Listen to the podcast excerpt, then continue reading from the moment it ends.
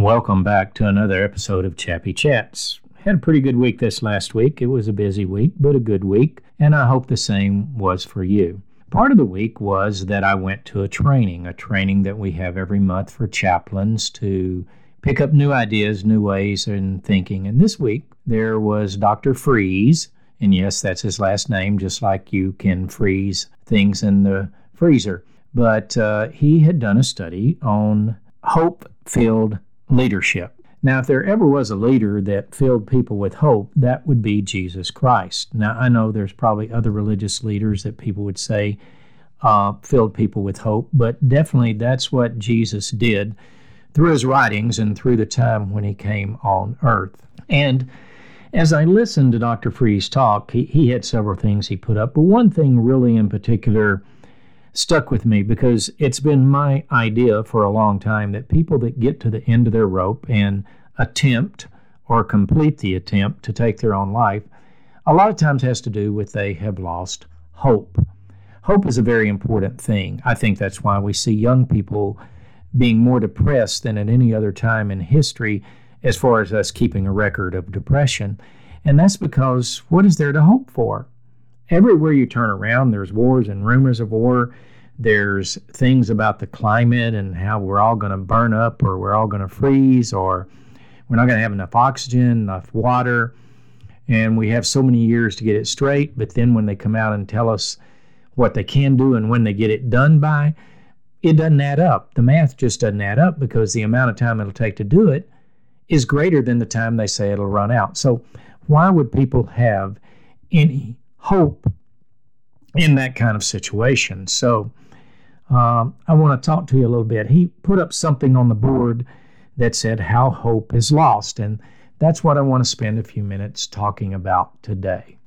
Before I continue with uh, how hope is lost, let me say that in my Christian perspective, taken from the scriptures, that hope is being sure of what I'm hoping for and certain of what I do not see. And I've often told people that I'm sure that there's a heaven. What I'm not certain of is me being there. And sometimes that's a struggle for me because I know my fallibility, I know my failures, I know the things that I have not done right and the things that uh, I have done right, but not as good as they should have been. And so that makes me doubt. But my hope and my certainty is in Jesus Christ, not in my ability to do things or not do things. And as I've grown older and began to understand that, there's nothing I could ever do or be that would give me the right to see eternity. So, what I'm sure of and my hope and what I am certain of that I do not see is that the sacrifice of Jesus Christ was enough for me. And if I lean on that, I rely on that and I live in that, then it is not me that accomplishes it, but it is God. Now, having said that, let's look at this idea of how hope is lost. Now, Dr. Freeze was talking about within an organization or a company. Well, I think some of the things he said apply to our Christian walk, or if you don't claim a God at all, just in your individual walk in life, because I think you'll see these things demonstrated. We all have hopes and dreams that we want to see fulfilled in our lives. And there are times that hope gets dashed and diminished. And that's what I want to talk about. How do we get there? And then how do we get out of it? And that's what I'll share in the next few minutes. Well, first of all, the first thing that happens is we have a goal. We hope to get somewhere. And it's not a wishful thinking. We've made out a plan and, and we're going towards something, but you know, things come in and it gets blocked, either through an illness, through an unseen financial setback. You, you can think of all the things that you might keep you from getting to your goal. Uh, sometimes I changed universities through my career of getting a degree, and I'd have to change course because their requirements for the degree were different than the last school. So you get what I'm saying. Your goal is blocked, and the first thing that happens is you get angry. You're angry because you cannot get your goal. So you decide, all right, I'm going to figure another way around this. But then comes despair because you're not able to adjust your goal maybe there's no way at that particular university, for the example I use, to make it happen. You might just have to change your major, and then you're not majoring in what you wanted to. And so you get into despair because your goal is even further blocked because you can't adjust in any way. And then that leads to apathy or loss of motivation. And when you're not motivated, you don't do anything. You know, I'll use the scriptures again. It talks about a little sleep, a little slumber, a little folding of the hands, and pretty soon you find yourself in poverty and you cannot exist or live because you can't take care of yourself. Well, that's the same thing here. You get to the point that you're apathetic, woe is me, nothing's going to change, it's not going to matter. And I know in a lot of cases that brings people to the point of wanting to just eliminate life. So, I want you to understand that that does happen. But we don't have to stay in that apathetic step. Dr. Freeze went on to say some things, and um, I thought was very important. And that is, how do you nurture hope? Well, we all make goals in life. You know, if you're a Christian, you want to get to heaven. If you're a aspiring student to be a doctor, you want to get that MD degree or that law degree, or you want to go to every national park in the country and you set a goal and a plan. And all of a sudden, the national parks are closed because of COVID. So you have to wait a year. But you can wait a year. And then you can't get an appointment to go because now they're making you make appointments. So you have to wait another year.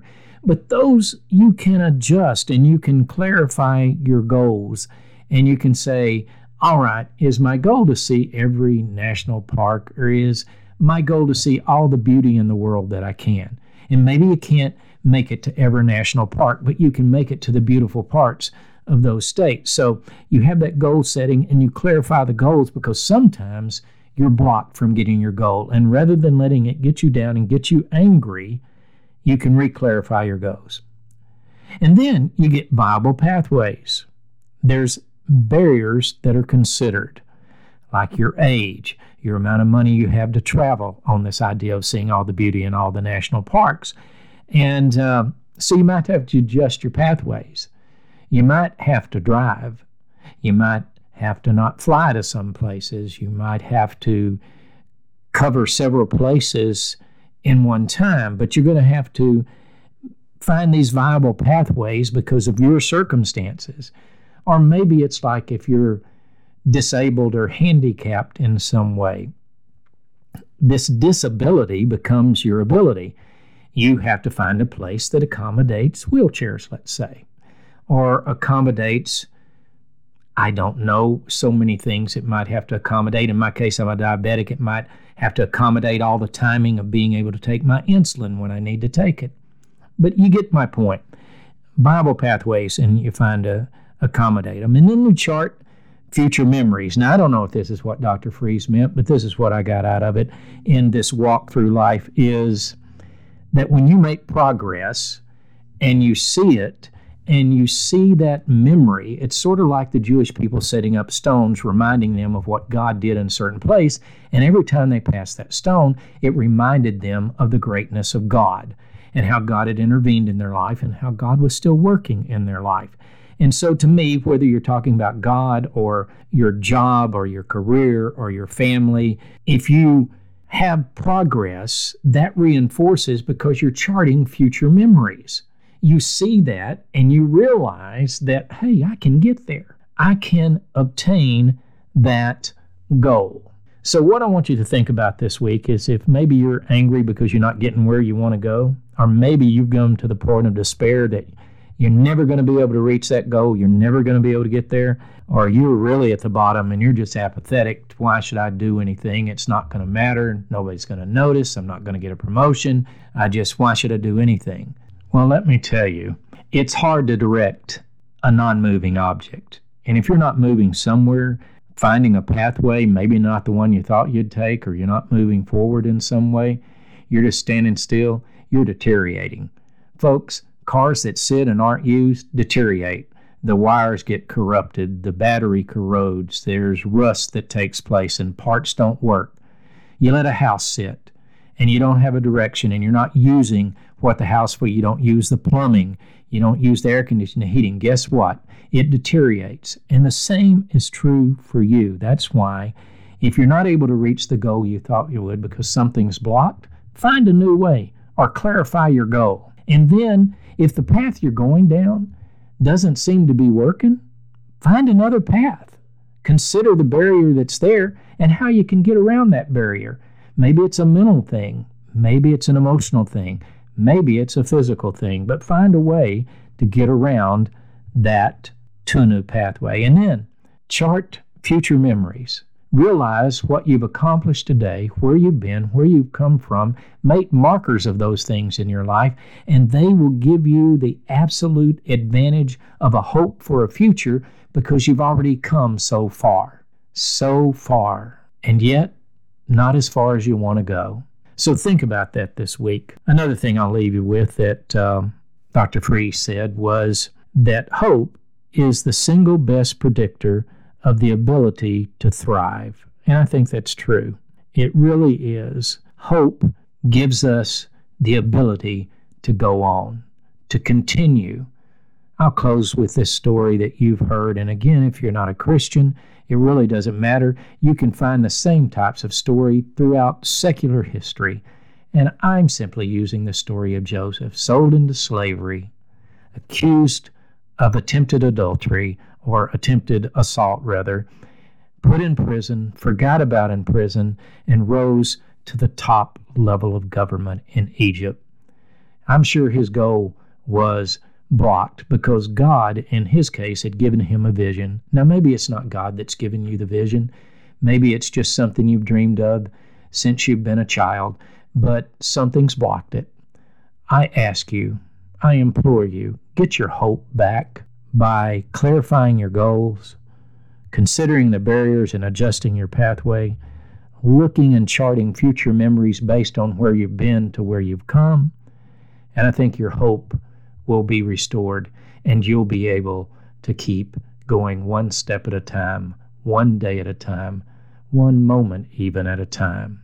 Blessing, protection, and favor until we meet again.